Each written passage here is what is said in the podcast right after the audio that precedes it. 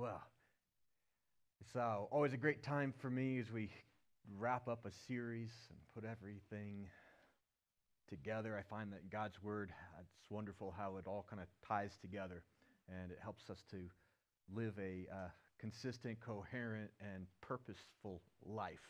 And so uh, today we're going to be bringing our, our series of faith at work kind of to a close, but hopefully not the concepts of that. There's a reason we started the whole year with this is, is that faith is a very important uh, portion of, of what we do, right? That faith with, uh, is, uh, it, it's really the foundation upon which the Christian life has to be built.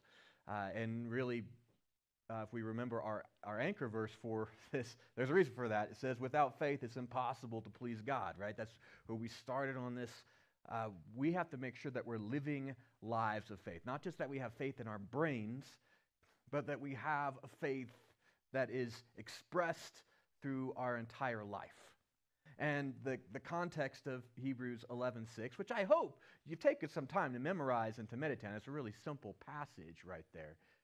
But the reason why don't you have that is, is that the context there is, is in that Hebrews 11, as we saw, there was examples of people who didn't just walk around talking about how much they believed in God, but there was the examples of people's lives who were expressed in their faith, how they loved God and how they trusted Him in the midst of some pretty difficult things, some pretty hard tests, some pretty uh, challenging times. But because they leaned upon God, not only did they please God, right, but they were also, God did amazing things through them. And so in this series, we've gone through, we talked about faith, what it is, Hebrews 11.1, giving us that wonderful definition.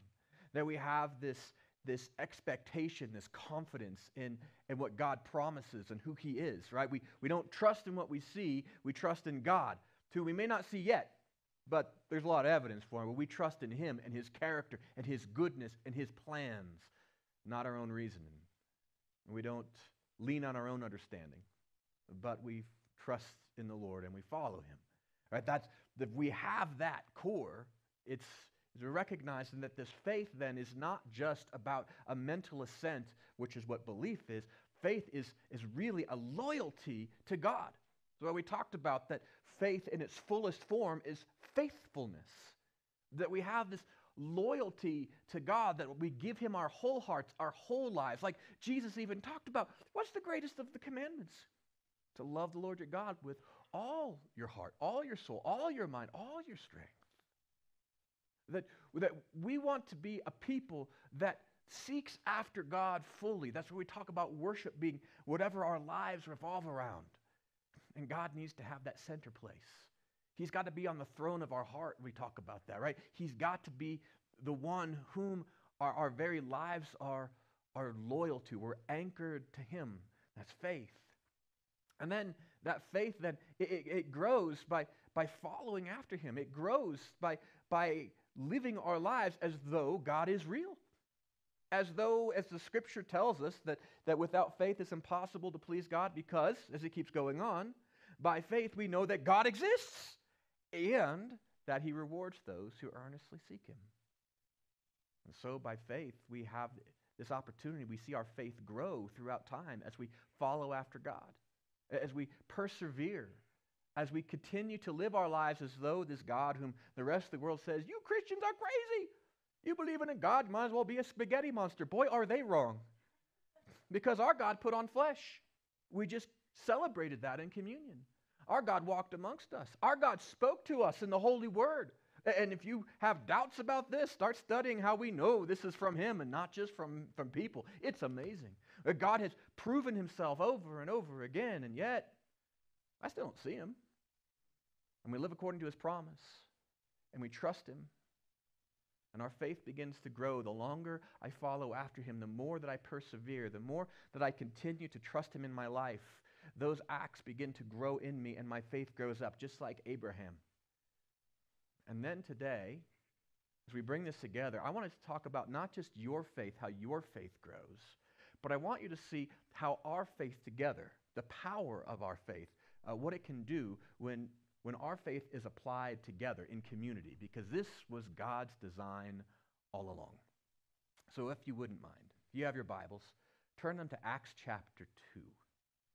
See, in Acts chapter 2, it's a, it's a New Testament, it's right after the Gospels. Really, it's the second portion of the Gospel of Luke. Luke was long winded, or long, I don't know, he wrote a lot, ran out of scroll, right? So he had to start up again.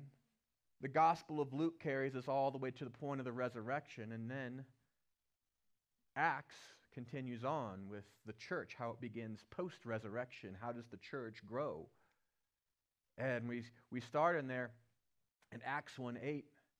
We have this, uh, this, this vision that God had given the church, right? He, he tells the church, listen, uh, I want you to expand this, what I've done here, right?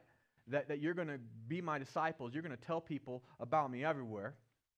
Right? And, and you're going to start in your hometown in Jerusalem.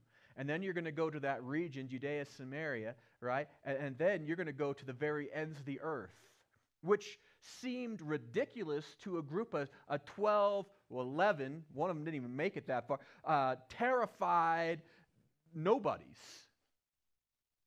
Because God was asking them to do something that was so much bigger than them that unless God was still at work with, with them, it wasn't going to happen. You know, before that, in the Gospel of Matthew, with the Gospel of Matthew ends, Jesus had resurrected and he met with the disciples. He said, Go up to Galilee. So they go up to Galilee. They go to the mountain there, which we talked about last year. People are going to Israel two weeks ago. Like he, he meets with them there. He has breakfast with the apostles, cooks them a nice little fish breakfast because that's delicious. Right? And later on, he goes up onto this mountain and he tells them, Listen, guys, here's the plan. That, that you who are my disciples, so I want you to go. I want you to go make disciples of all nations, baptizing them in the Father, the Son, and the Holy Spirit, and then teaching these new disciples to obey everything I've commanded you. Again, this was a very big call. We call that the Great Commission. And Acts, the second portion of it, the vision, how big that commission was going to be. Not just for a, a, select handful of people in Jerusalem or even in, in uh, Galilee, but this was going to go global. And so we see Jesus' promise. He says, Guys, listen, I want you to go do this, but be sure of this I'm with you always, even to the very end of the age. In Acts 1 8, he says, I want you to go, and I want you to, to go Jerusalem, Judea, Samaria, to the ends of the earth. But he doesn't say, do it right now.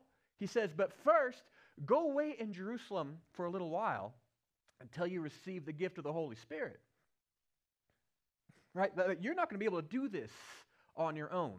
But once you are partnering with God and you're living by faith, then, then God's going to do something so huge, so spectacular through you in a group, as a community, that the world will be transformed. And has it ever? You know, we find not long after that, as you're reading in the Gospel of Acts, that, that we find that the, the disciples do that. They go hang out in this upper room. They're just waiting around, waiting for God to show up, and then He does in the most peculiar and strange ways. There's a big sound of wind, but nothing's blowing around. And then there's flames of fire over their heads. And, and, then they decide to get all excited and they go out to tell people in the community about Jesus, and they're speaking in other people's native languages all the same time. It was so crazy that a few people who saw this were like, man, those guys who are multilingual and very articulate must be drunk because that's the natural conclusion. Then I love their response. Others were like, hey, it's only like nine o'clock in the morning. We're not going to be drunk this early. Listen to what we have to say. And the hearts of the people of Jerusalem who had yelled, Crucify him!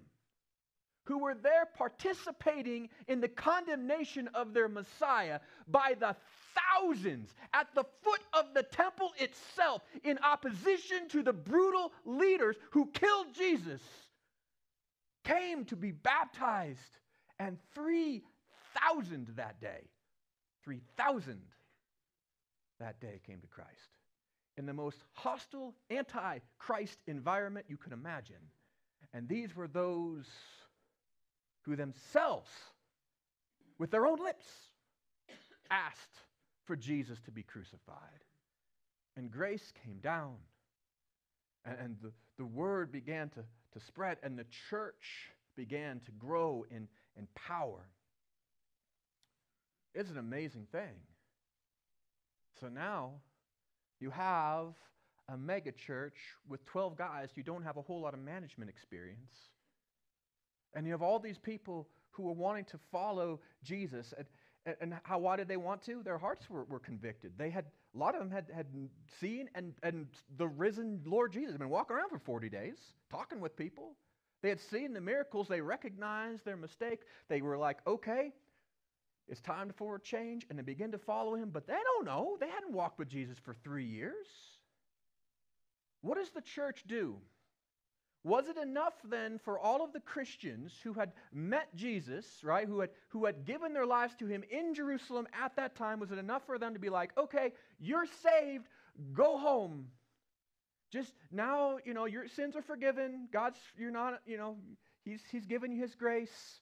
No, go and be a Christian on your own. Go find him in the wilderness. Go, go on hikes and you're going to be with the Lord. That's going to be your experience. That's going to be your church. Because what is church really? A place to grow in our faith? No, no, no. What happens next to the church? Because this is what's so powerful. If what happens next we read in Acts didn't happen, then we wouldn't be here today. The world would not be changed. The people themselves would have been changed, absolutely. But the world wouldn't have been changed. So their faith had to be practiced not just in person, but in community. So let's read it. In Acts 2:42 it says, "They, these are the new Christians. All these people who were just baptized. What do they do? Devoted themselves to the apostles' teaching and to fellowship and to the breaking of bread and to prayer." Now you see that word devotion? This is not just a casual, well, I'm part of the Christian club now. I mean, devotion is a, it's, it's a, it's a strong or a great commitment. This is not something that they were like casually dipping their toes into following Jesus. They had recognized they murdered their Messiah, and now they're going to follow him. And with the same gusto that they yelled, Crucify him, now they say, Yes, Lord, and they follow what God wants. Great commitment. And here's the thing that any church that does not have a great commitment to God will never do great things. And Jesus never came to this world. And if you look at it, read the Gospels. It's kind of offensive. He tells people, Follow me. They're like, Hey, I got to bury my father. He's like, Let the dead bury their own dead. Jesus doesn't look for a small commitment. He's not looking for mamby-pamsy, weaksy little Christians running around doing their own little selfish things. He says, That throne on your heart is mine. And I want your loyalty and I want your devotion. That is what he asked for. That is why when we participate in the blood of Christ at communion, we die to ourselves again every time we take it. Devotion. They devoted themselves. If you want to know why God has been looking weak in your life, if you've been asking, Where is God? Why don't I see him in my life? Maybe it's because you've been weak with God. Maybe we've lacked devotion. Maybe we've lacked faith. Maybe we said to God, Do for me what I want because I'm still on the throne of my life. And then you wonder why God's not serving you. God is not following you. Jesus is not following you. He invites you to follow him. He wants your heart, He wants your all. And the early church got this. They devoted themselves. And what did they devote themselves to? The apostles' teaching. What's the word? They wanted to know what God had to say. You know, every year I do a spiritual retreat. And how I start that spiritual retreat is I tell God everything that's on my heart. Not that He doesn't know, I just want to make sure He gets it. right? And, and not, during that time, I'll fast. I, I won't eat or anything like that. I'll drink some water so I don't die. But, but I'll be like, God, there's this, and there's this, and there's this, and there's this, and there's this. Sometimes I'll write it down and be like, oh, Lord, look, read it. Sometimes it takes a day, sometimes it takes up to three days just to empty out all the stuff that I have, all my requests, all of the, the things that I think that God should know. But there comes a point at which I am exhausted. There's just nothing left. And that's when I'm finally quiet so I can listen to him. And then I'll break my fast, have a little bread and, and, and water, and I'll wait. And I have already told him everything. And it's amazing how God begins to speak. And how does he speak through me, to me? Through his word. Because God is still speaking. He has things to tell us. See, I got all the things out that I wanted to tell God, but what really matters is what God has to say to me. What really matters is what God's will is, because it's His will that needs to be done on this earth as it is in heaven, not Aaron's. Trust me. I've got some really good ideas, but most of them are really bad. All of God's ideas are great. All of what God asks is good. And we want to hear from Him. And they devoted themselves to the apostles' teaching. This was not a group of people that were de- devoted themselves to having their, their, their way in this world. It wasn't a bunch of people that got together and say, Well, this is what we think that we ought to do. They said, God, what will you have us do? Devoted themselves to it, studied it, heard it, listened to it, made sure they got it, and then to the fellowship. This is why we see the church was powerful. They had a right message, they were learning truth, but they got together. Faith was designed to be practiced in community from the very beginning. If the early church did not devote themselves to fellowship, then the church wouldn't have gone anywhere. Then there would be a few people that would be believers or whatever, but the power of the body of Christ is when the body is put together. If you have any doubt about that, you could try cut off your hand, cut off your arm, cut off your leg, and see how well that works for you. Are you able to do more? Separated, disjointed, blown apart? Probably not. That we were called to put our faith in practice together. They were devoted to fellowship, which means that it sometimes it takes commitment. Just as when we devote ourselves to God's word, we have to submit ourselves and say, God, not my ideas, but yours. I want to know what you have to say. And every time I read God's word, I put myself in a very precarious situation of having God tell me something that I don't want to hear, to send me in a direction that I didn't want to go, to test my faith in a way that, that I didn't think I was ready for, but I devote myself to it because I want to know His truth. But I also have to devote myself to fellowship, and there are days that I just don't want to fellowship. It's nothing with you guys. Usually it's just me being lazy. Right? Sometimes it's a beautiful day, and I would rather be hiking. Some days there's a really great football game on. It's just so hard to be here and have a message devoting to God's. But I'm like, let's speed this up, Aaron. We gotta, we gotta go. There are days where my heart does not want to be here, but I'm not here because I'm following my heart. I'm here because I'm following Jesus, and He calls me together. And so devoted to the fellowship your presence is a form of worship and by the breaking of bread. This communion. This church, this early church, was not devoted to their own works of self righteousness, although they did a lot of really good things. They weren't devoted to their own ability to, to be so smart and to understand God's ways and to be just on a, a much higher uh, intellectual level with the Lord than anybody else. Although they were, because now they understood the prophecies, the Messiah, all those things. But that's not the main thing. They were devoted to, to remembering again and again that they're following a Savior who died for them, who rose again to give them new life. That, that they were that were there by God's grace through faith. That there was a community of grace, not by what we deserve. And so they kept obeying Christ. They followed his command. They, they broke the bread. They shared communion. They reminded each other again and again and again, brothers and sisters, we love each other not because we naturally love each other, but because God first loved us. And we forgive each other not because everyone's worthy of being forgiven. In fact, no one's worthy of being forgiven, but because God first forgave us. And we don't live in shame any longer. Not because we don't have guilt, but we're a community of those who have been redeemed. And so every week we come back and we devote ourselves, reminding ourselves one more time again that I nail my sin to the cross and I receive forgiveness and life in His mercy. But also, they were devoted to prayer. Because this church knew what God had called them to was so much bigger than they could ever take credit for themselves. They're supposed to save the world, transform the world. And this is a bunch of people, especially the Jewish people at the time, were told by God in the Old Covenant stay away from the world. They're icky. But now, Jerusalem, Judea, Samaria? You kidding me? And then the ends of the earth? Yeah. You know, we need God's help. And this was not a church that was devoted to doing things in their own power. They wanted they needed to be connected to God and his spirit. And it wasn't just their pastor and the prayer team that were praying. They, all of them, devoted themselves to prayer. We need to be hearing from God, asking God for his help. And did you know this? We have an enemy. The Bible talks about it. He's a bad dude, pretty smart. And he's well equipped and he's motivated.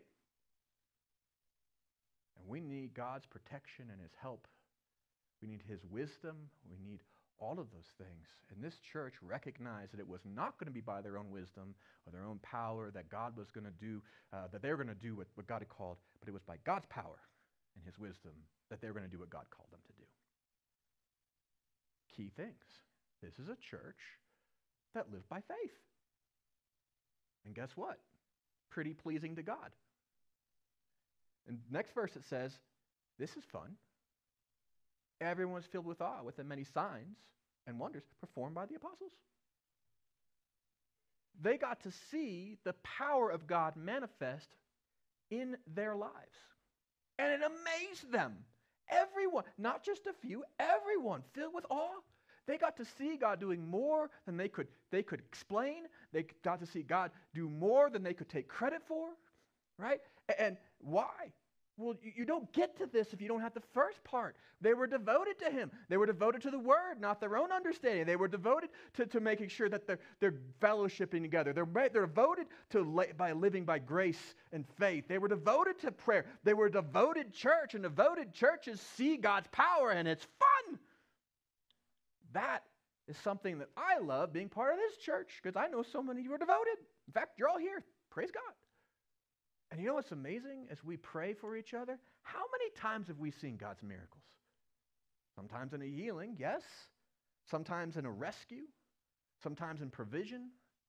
Uh, we've seen God restore people's hearts out of nowhere, open up people's hearts and our own families and lives that we felt so far from God they were never going to turn. And out of nowhere, all of a sudden, they're like, "Yeah, I think I want to, I want to hear about this Jesus." How do we explain that? There are so many weeks that I'm just filled with awe. As we pray for you and you come and you say, hey, Aaron, that you've asked, we've been praying for this together, and this week there was a breakthrough. God works. And his, but he requires faith first. He wants that from us. He wants our heart first so we don't worship the answer of the prayer. We saw that they did. Everyone, this was the norm in the church. And the norm of the church is an experience with God. Notice that it wasn't just the norm for an individual. Why?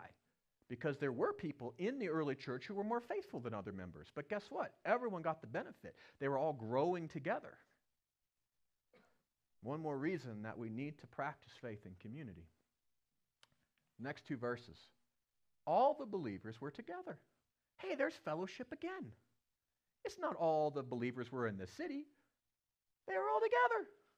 They knew each other. There's a thing called fellowship. They actually began to learn to like each other, which is pretty ridiculous. But if you look at Jesus' the apostles, you had guys that were there. One of them was a, a, political revolutionary, and the other one was a tax collector, and they should have ripped each other's throats out. But they got to know and love each other. Fellowship is a weird, bizarre thing in the body. And do you know in our church, we have Republicans and Democrats? And out there, they just rip each other's throats out. But in here, we embrace and care for each other and love each other. How cool is that? Fellowship is a bizarre thing in the body, but it's beautiful.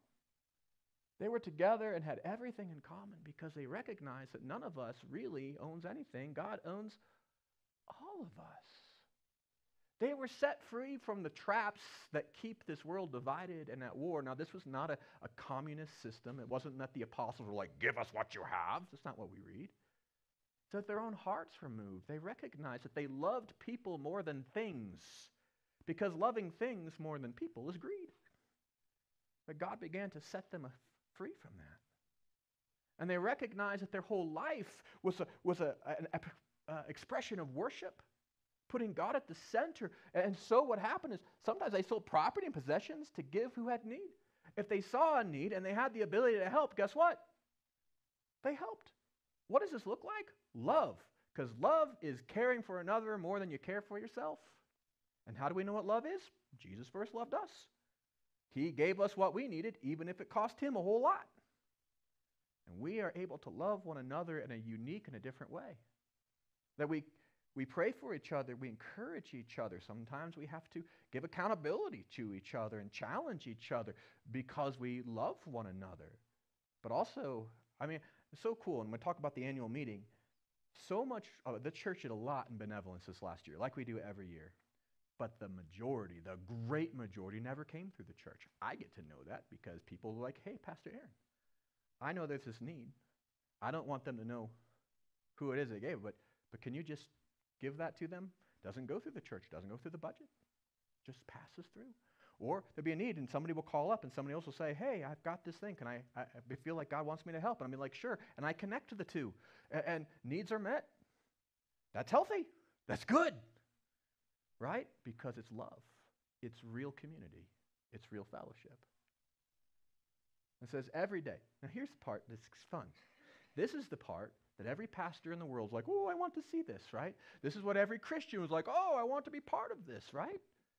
Every day they continued to meet together in the temple courts. They broke bread in their homes, ate together with glad and sincere hearts, praising God and enjoying the favor of all the people. Every day they met in temple courts. That's going to church. That's going to a, a assemble area. And what is church? Church is the assembly of God's people. That's literally what it means, right? And in the New Testament and in the Old Testament, we find that that assembly, like a family, has a structure that God designed because it represents Him. Churches have pastors. They have to. Elders, right? They have overseers, right? There's, there's, there's structure, there's deacons. We have a role and a part to play. Every day, these people, every day, I mean, let me stress that again, every day, they went to church. They were devoted. That's, that's a high level devotion. But they didn't stop there. They broke bread in their homes. Do you know that you can practice communion with believers?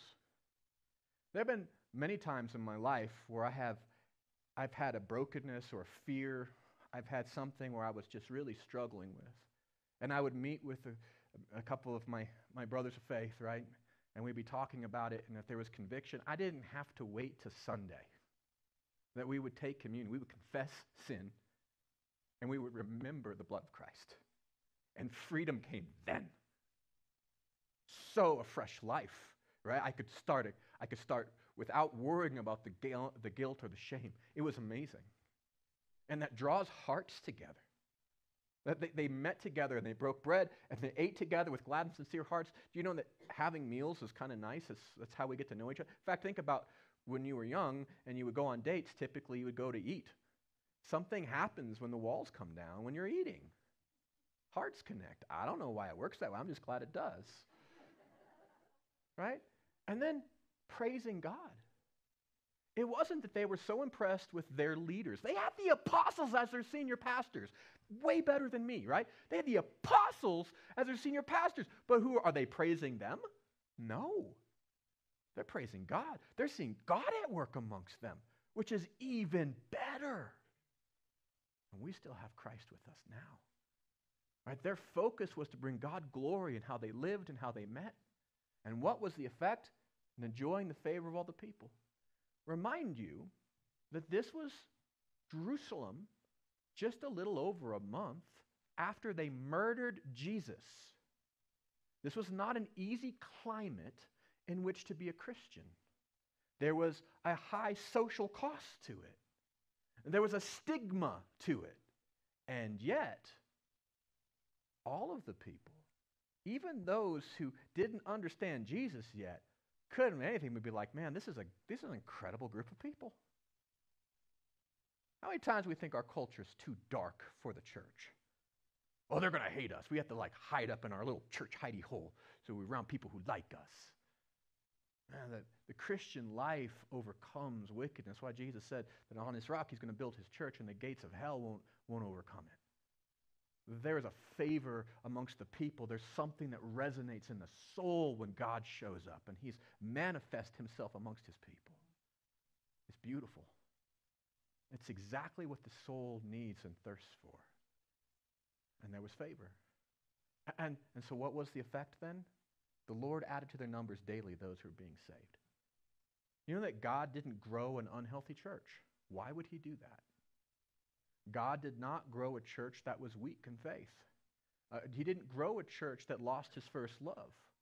He didn't grow a church that was all about their own things, their own ideas, doing things under their own power. He wasn't about to grow a church like that, but he did grow a church that was filled with faith and lived by faith and had their faith working amongst them, not just as individuals, but as working together.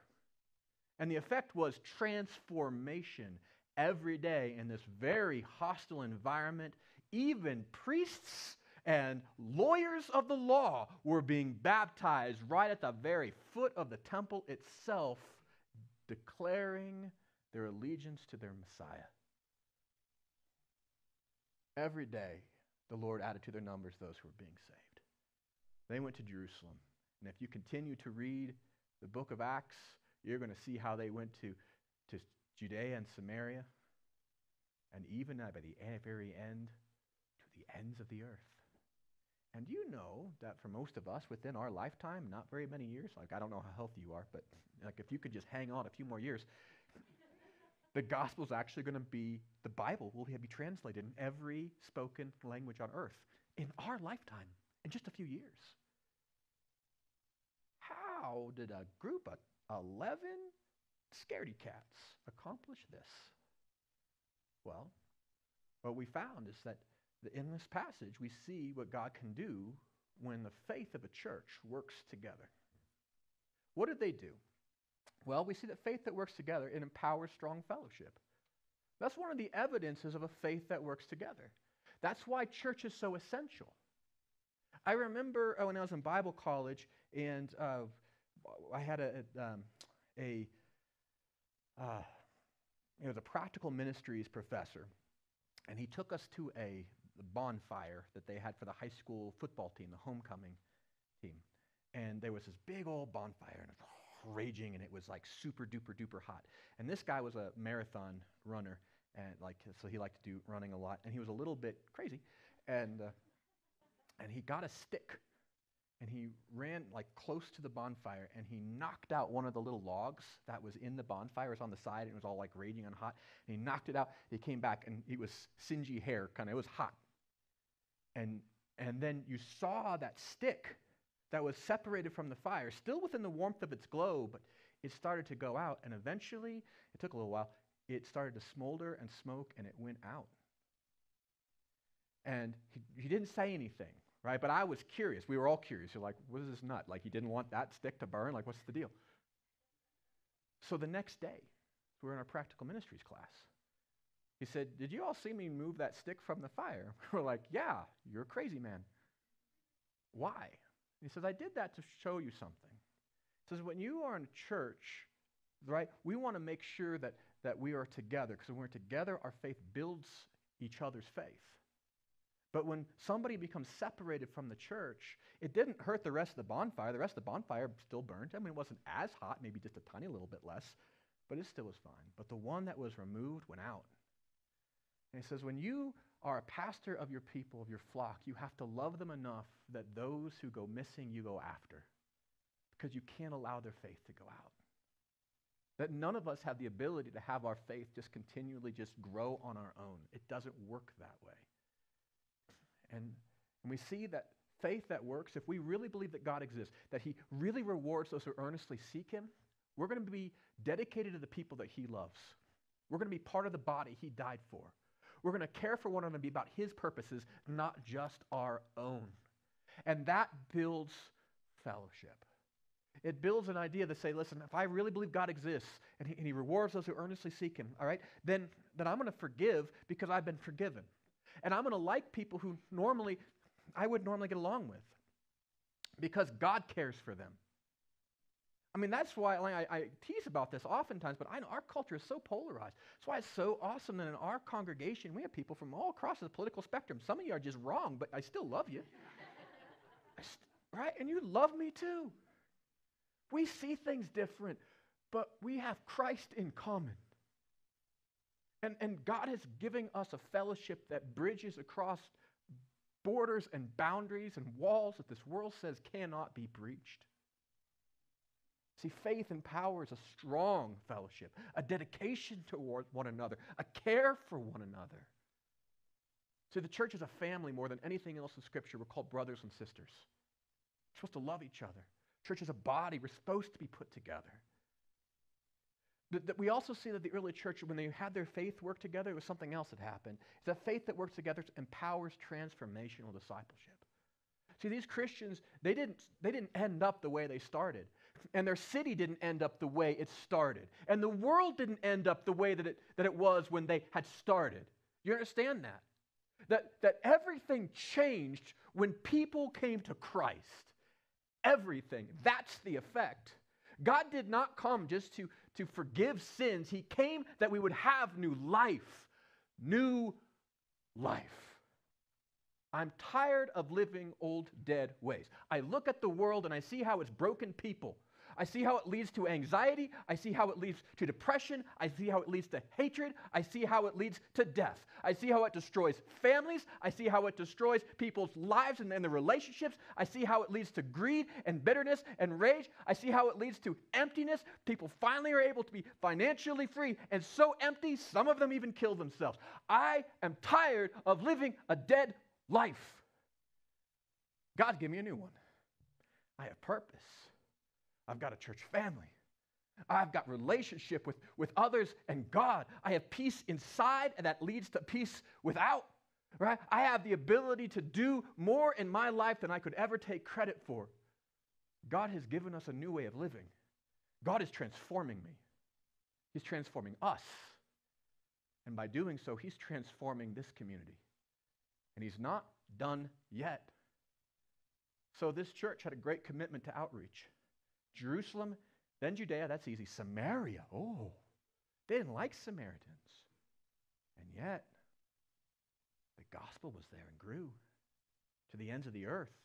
You know, the first Gentile baptized was a Roman officer in the military who was stationed right there to oppress the Jewish people. Let that sink in. And Peter, with his mighty sword, baptized him, embraced him as a brother. That's powerful. You see, they, they were committed to outreach beyond their understanding. They were committed to evangelism beyond just the, the groups of people that they liked. They were committed to growing in faith. They were committing to following God, even when it was not what they would normally do. They had devotion to the Word of God and to the fellowship of God, to, to the breaking of bread and to prayer. And they were transformed. Faith that works together will lead to this. When we practice our faith in community, this happens. We also see this is that faith that works together empowers worship. Worship is not just songs. Songs are a way we express our worship, but you hear me say this all the time because it's so important. Worship is whatever our lives revolve around. It, whatever, whatever is the centermost thing in our life, we're not going to touch that. Right? The arc of our lives will actually move around that thing. So in our time, whatever's most important, that's the thing that takes priority. And we will adjust everything else in our schedule in order not to touch that thing right? With our abilities, with, with our energy, right? Whatever is at the center of our life, we're going to use the best of us to serve that purpose, whatever that is. And so if we're like, well, I'm too exhausted, I don't have the energy, I don't have the, the, the bandwidth to help, right? Because I'm putting all of my energy into this. That's what we worship. Worship's at the center of what we of our finances. Whatever our budget moves around, the one thing that we don't move, right? The things that are untouchable, worship. And what did we find with this early church? Christ was the center of everything. Look at their time. Every single day. Don't tell me that didn't get in, in, in you know, crossways with some of their other things on their schedule. right? They had to make sacrifice. There were other things that they could not do, but what did they not give up? The meeting together. Or how about, how about with their energies? Man, they were serving one another. They gave their best to each other first, to the building of God's kingdom. And don't tell me that didn't mean that they had less bandwidth to go do other things. How about their finances? I mean, even some of them, there was their own mortgages, even. They were like, God, you first. You're going to take care of us. You called us to love one another. They put God first, they worshiped God. We see that faith that works together empowers true worship. And as you will become a true worshiper, it helps me to become a true worshiper. We pull each other into right alignment into this world. And all the things the devil tells us are going to happen if you worship God. You're not going to have enough time. Pagans have seven days a week. You're only going to have six. God made time. You're not going to have enough energy. God only gave you so much, so He's not going to give you enough skills and energy to be able to do all the things that He's called you to do. You know, God can make a donkey talk, He can make me effective, right? You don't have enough money. Pagans get to use 100% of their dollars for whatever they want. Yeah, pagans live in like perpetual anxiety. No, thank you. My God takes care of me. See, faith that works together puts God at the center, and the more of us that have God at the center, the easier it is for us to, to put Him there. Which leads to this last part that faith that works together empowers the church to prevail over anything, even the gates of hell. Now, I'll tell you that society, culture, is pretty difficult. It's a, it's a hard place. We were born behind enemy lines. Our culture is pretty anti Christ. Not the first time. We'll transform it. Why? Because as bad as our culture is, it's not as nearly as strong as the gates of hell. We're not afraid. Got to stop being afraid. Like what the world says, well, if you follow Christ, you're to be a pariah.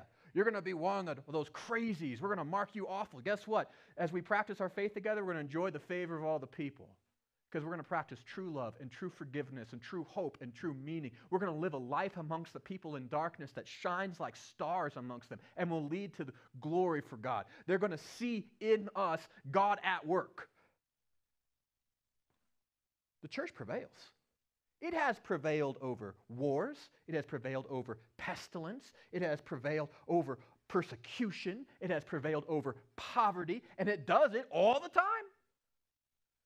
We're not afraid. The church is so strong. We're not worried about being wiped out. You understand that, right? There are more Christians in communist China than there are Americans in the United States. That, that the enemy has nothing on us. Nothing. So we recognize our faith, when built together, it will prevail. Churches that fail are churches like Jesus warns in the, in the book of Revelation, lost their first love. He removes their lampstand. When they stop being devoted, when they stop being, they stop living by faith, they stop pleasing God. It's not that He doesn't love them anymore, but He's like, this is not what I called. A church that prevails is a church that centers on Christ, that worships God together, that serves God together, that is a church that practices our faith together. And that's the kind of church that transforms the world. So let's talk about us. Our mission as a Christian church of Estes Park. Why are we here? Christian Church of Estes Park is a fellowship. Devoted to that, aren't we? Of what? Believers with a great commitment. There is that, that idea that we are greatly committed to something. We, are, we have dedication to what? The great commandments and the great commissions. That means Jesus is on the center of our heart.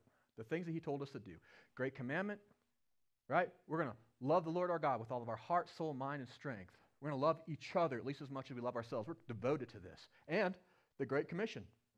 We're going to make disciples of of all kinds of different people, baptizing them in the name of the Father, Son, and the Holy Spirit, and then teaching these disciples to learn to obey Christ in all things. He's going to transform us. We have a commitment to this.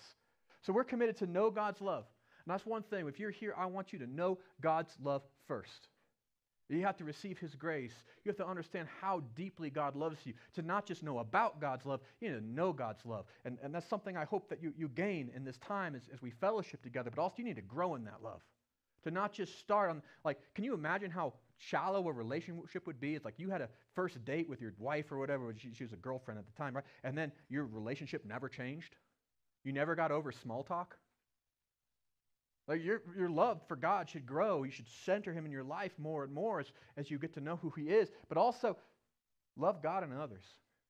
That as we know God's love and we grow in that, to be able to actually serve God and to, to care for Him. To, to make sure that He's more and more becoming that center point in my life and our lives. And that needs to be expressed by how we care for one another. If we love God to the exclusion of people, God is not too pleased with that. He says, How can you, how dare you say you love me if you, you have not seen, if you don't care for each other who you see all the time? So we need to be a church committed to that kind of fellowship and care for one another, serving one another. But then we also have to go and share God's love. This church was never planted here to be a refuge for the saints. It is a base of operations for the transformation of this community and world. That's what it's about. So, what does that look like? Our vision for this is we're going to be disciples of Jesus that build generational, transformational disciples of Jesus. Generational means that we're going to see the next generation come to faith. Sometimes through our families, sometimes in our, in our neighborhoods, in our businesses, and the clubs that we're at. We want to see people come to faith. We want to have evangelism. All of us are evangelists, just like the early church. All of us have a call to love God and serve Him. All of us. That's why we have you pray for people all the time, right? We want to see transformation. I don't want a large church of people that say perpetually immature in their faith. I'm not about having a holy daycare, right? We're growing up. We have a holy family of faith. We're going to grow and we're going to change this community, right? There's something in you that's going to be transformed. You're going to go from, from death to life. You're going to go from immaturity to maturity. You're going to go from having a small faith like Abraham began with to having a large and transformative faith. That's something that's going to happen. And we're going to push you towards that just like a good parent disciplines and pushes their children to grow up, start acting mature. That's going to happen. But that transformation doesn't just happen here. We're going to see this Estes Valley transformed. And do you know we're not the only church in the United States? We keep thinking about top down change for our government. Yes, pray for our leaders. Let's get some Christian politicians. I'd love to see that. But we're going to transform this world like the early church did, changing hearts and lives in the communities that we live with. How dare we say that we're going to transform our, our culture by taking over media if we don't care for our neighbor next door, if we're not caring for our children and our parents, if we are not transforming the people's lives around us? We see a transformation that's what we're called to. We're going to change, and we are changing. We also want to be disciples of Jesus. You do not need to follow Aaron Dorman as your leader. You need to follow. That's who we need. I mean, the Lord could take me any day. I mean, there could be an asteroid or, I don't know, a spy satellite just falls off from the sky or something, just takes me out. Follow Jesus, right? I'm going to I'm going to follow after him, and I encourage you to come along with me, right? We want to see Christ's way and his life and his power at work amongst us. We want to go to his purposes, not ours. So, how are we going to do this? I put together a strategy because I'm a coach. And it just seemed wrong to me to have a, a vision without a strategy. That's becomes a dream. So I put it together, but this is how it happened. As I prayed and I fasted, and I was like, Lord, how are we going to get this done? And I, and I worked on it for months. And then one day I was driving up to the church, and God said, What do I want from you, Aaron? And I said, Well, you want me to be a worshiper. And he says, That's it. So I came up to the church and I pondered that, and I started, I made a spreadsheet because I'm a nerd.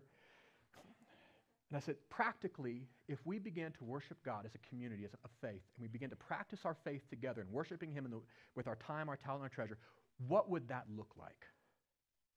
Well, one thing is that we would worship God in spirit together in truth by praying five days a week. That's what that would look like. Because the church was dedicated to prayer. Shouldn't we be dedicated to prayer? But not just prayer for anything. Shouldn't we be putting our prayers together? That if we're praying strategically for God's will, let's begin praying for God's will. And so I encourage you, first on Mondays, pray for our new home. Why? Do you know that turning into this parking lot requires an expression of faith that many in our community just don't have that big enough a step?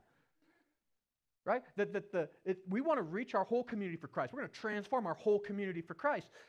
Our location, as wonderful as it is, and I, I have got my own ideas of what I'd love to see God do with this particular place, but, but we need to be in the community, transform the community. You know, the old uh, communities in, in, in, our country, and we're surrounded by, like the church was at the center. You say it's impossible. I say God does the impossible, but He's not going to do it if we're not praying. But don't just pray for the new space with parking. Pray that God makes us the right people because He's never going to put us into a new space until we're ready. which is why the next day, pray for our families. Our families and our culture are under attack. There are families in our church that are under attack. Pray for each other, eh, right? Bring this to God. Say, God, make our families strong. Encourage each other. Those who are single, those who are married, those who are empty nesters, those who are widowed. Pray for each other and pray for our families. This is what the enemy's attacking. This is what we're going to be going into the world. We're going to be building back godly families right here in all generations, in all those different ways. Pray for it. Wednesday, pray for our community. Do you know that God loves Estes Park? Sometimes we don't love it enough. Pray for our leaders and those in authority. Pray for, for our police chief, our fire chief. Pray for those that are on the, the school board. Pray for their teachers, right? Pray for our community. On, on Thursday, pray for five people to invite. Why five? You'll see why in a minute. But it's important. And plus, you have five fingers, most of us, right? Unless you were a shop teacher. So you got five fingers. So just pray for five people. If you don't know five people don't know Jesus or don't have a church home, then, then we're going to get you out, right? Just stand outside of Safeway for a little while. You'll meet some people, right? But pray for five people who need a church family, who need to know God's love, need God's transformation. Pray for them because you're not going to change their lives, but Jesus will. So start praying for them. Pray for not just that they would receive Christ or find the church, but that God would provide an opportunity for you to invite them, that they would prepare their heart to receive that, that when they come, they would receive God's grace, that the enemy would stay away from. Pray for them. How about this? Friday, pray for our church because we are going toe to toe with the devil and we're going to beat him.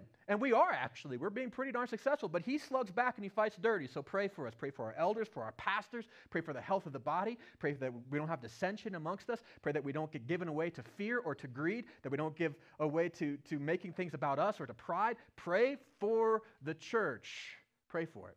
And you know that those are on the back seats behind you, all five of those things I encourage you to pray for. And you, the best way to do that, put a little reminder on your phone that just reoccurs every once a week that tells you that a particular time. Pray for this thing and then you won't forget. All right. Oh, why? Okay, so the next thing that we're going to pray for, right here. Oh, here we go. Our strategy. Oh, this is what it looks like when our strategy is put together. I, I was so proud of it. You talked about, I did, a, I did a spreadsheet, and I want you to know I'm not lying because I'm a nerd. I graphed out, if our church does this, right, this is our average attendance from 2021, which was 114, right, to, uh, to 2028. We'll move up to about 443 on average Sunday attendance. If you, now this, it, if 50% of you bring five people a year, 50%, right? And, and we go from right now, 43% of people from Estes Park who come here the first time come back again and actually join the church. We move that from 43 to 47 over five years. That's, those are the, the things that we're looking at, right? This is how we are going to grow. And this is assuming a 20% turnover. Estes Park has, has a 14%. I'm assuming I'm going to offend an additional 6%. so we're going to have 20%, right? This is how it's going to grow. Now, right now we're in 2023. We're looking to have 155 by the end of the year. This is one of the things we say. This are we practicing this? That's what faith would look like. Also, uh, look at this: our service hours. I want to have our church give more service hours to our community than even Crossroads. Crossroads is great. I don't want to take anything away from Crossroads. I just want to double what they're doing. Why? Because we're the people of God. Let's serve our community. That's why we have our Say Yes ministries, where we grow people into that. We started out with 291 service hours, people in the church serving God with their, with their time and their abilities, right? We started there. Last year, had 540 hours that we tracked. Next year, I want to, I think we can more than double that. I really do. And uh, uh, we have, uh, Becky's been doing a really great job with the Say Yes things. We've got new ministries, and this year we're really focusing on that. I, this is an easy target. I think we're going to blow this out of the water. But this we're going to see as we serve our community, guess what? The favor of the people. Doors become opened for the gospel, right? We begin to love people we serve. That's what's going to happen. Now, this is money. For those of you like money, uh, how is that going to work? Talk about in your community as we begin to give, right, uh, as we begin to grow in that, I'm asking you guys to, to give just a little bit more, come a little bit more, serve a little bit more. As we grow, uh, 2022, we brought in $368,000. Blows my mind, right? But our, op, um, our operational budget, we actually spent less than that. So every year we have a little bit in savings. That's that red line. And then that bar is how we're adding that savings together. And right now we're going to be saving for a new building, right? So we're ready for it. In about seven years, we'll have about a million dollars saved up in the bank, right? So we can buy a place in Estes, sell this place, and then, use that to fix it up or whatever. That's how we plan to do that. But here's the cool thing is that that bottom line on 2028, I'm hoping, praying that by that point, if we continue to have the same amount of, of spending per person that we bring in, right? Our ministry budget doesn't shrink to serving our people, but we don't increase our, our operations budget as much as we uh, bring in uh, uh, funds, right? We would have $410,000 that first year to directly go into the community and serving our community. This is a community of like 6,500 people. That's a lot of dollars per person. We would have the ability to really help with childcare or with education or with the, the huge number of lonely people that we have in our community that, that are being completely neglected. Right? This is why I don't want to do a building campaign. This is why I want to build the church so that we can change this community. You see, the strategy to fulfill what God has called us to do has very little to do about you doing works. It has everything about us together worshiping God faithfully. So, how do you practice that? Right? This is what I'm asking us to do. To pray five days a week. I want you to attend, by the way. I don't know why my slides got messed up, but five more times this year than last year. Just, just start coming a little bit more. I like you to be here every week, but just, right? Serve just a little bit more. If you're not serving in the church yet, start serving. Let me know. Say, you know, I'd like to start serving. Put on your connection card to say yes. We'll help you start serving. Give just a little bit more. If you gave a dollar last year, give a dollar and five cents. If you're tithing, great. That's, that's what we're asking, right? I encourage you to just start worshiping God just a little bit more. And invite five people. Maybe half will come. That'll be great. And you'll see what happens when we all practice that together.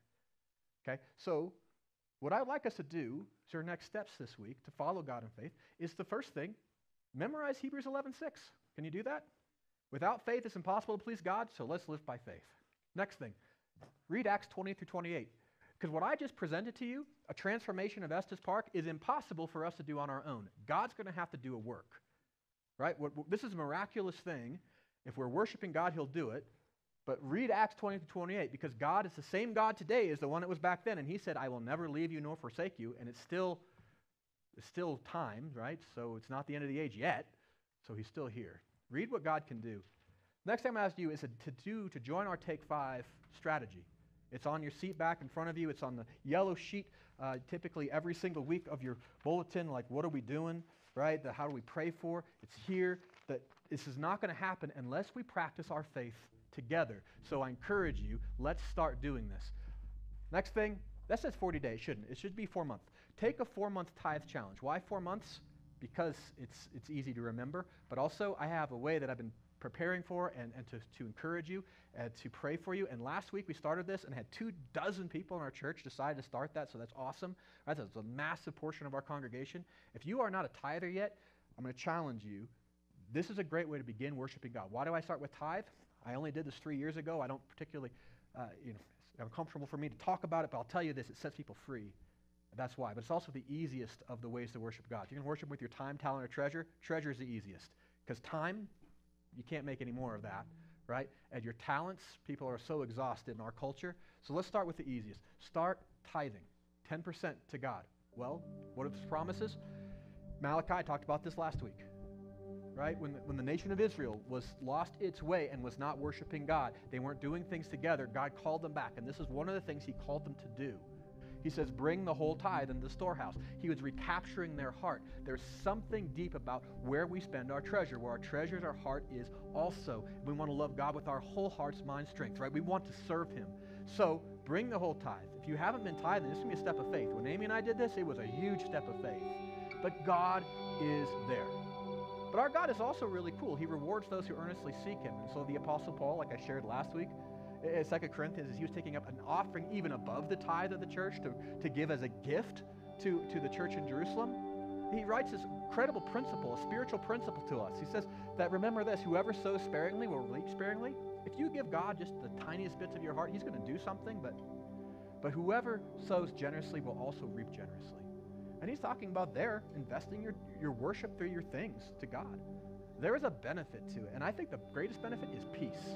Because I know that God has me. I am not beholden to the stock market anymore, or the market of this world, or even the offerings of the people. My God has me. And he's done the impossible financially in my life. So I have trust. I have peace. And I encourage you, if you've not done so yet, start tithing, start worshiping Him, because you see what we're going to be doing with it. You see what God is going to be doing through us. And I invite you to start worshiping God, practicing your faith here together. We'll see God do some amazing things. All right, so take that 44 month things. And if you do, let me know. Write it down because I have uh, uh, some, materials I want to send you. I'll be praying for you all this, this time. Uh, so encouraging each other because uh, you're going to need that. The enemy's going to come against you. So I'm going to really want to make sure that we're supporting you. Let me know. And uh, we'll add you onto the other two dozen. And we'll be uh, worshiping God together. All right? Last one. Place my faith in Jesus. If you're attending here today and you're not a follower of Jesus yet, start there accept his faith, his grace, be saved, be born again, so you can start living this new life. If you need to take this step, we have baptism. It's perfect day for it. I'm going to be right over here. Just come talk with me after the service. I'd love to share with you, hear your why, uh, answer your questions, and help you take those steps of faith into the great new life that God has called for us. Okay, so I've given you all a lot of things to do. I'm going to pray for you. I'm going to let you go so that I can get onto my next thing that I got to teach because I'm late. All right, let's pray. Father God, love you. We do. Thank you for your amazing truth. Thank you for the peace that you've given us. Lord, take our faith, use it together to build your kingdom for your glory. We ask for all of these commitments we make that they would uh, draw our hearts to you, not be acts of, of legalism, but Father, expressions of our faith in you. Grow our faith so you can build transformational discipleship in and through us. Father, we, we pray for those right now that just be uh, struggling with that, have doubt. Give them the strength to to overcome that doubt, to follow you. Just like uh, the, the prayer of that, that wonderful Father uh, says, I believe, help me believe, help us to believe, Father. Use us mightily for your glory. We pray all of this in the powerful name of Jesus.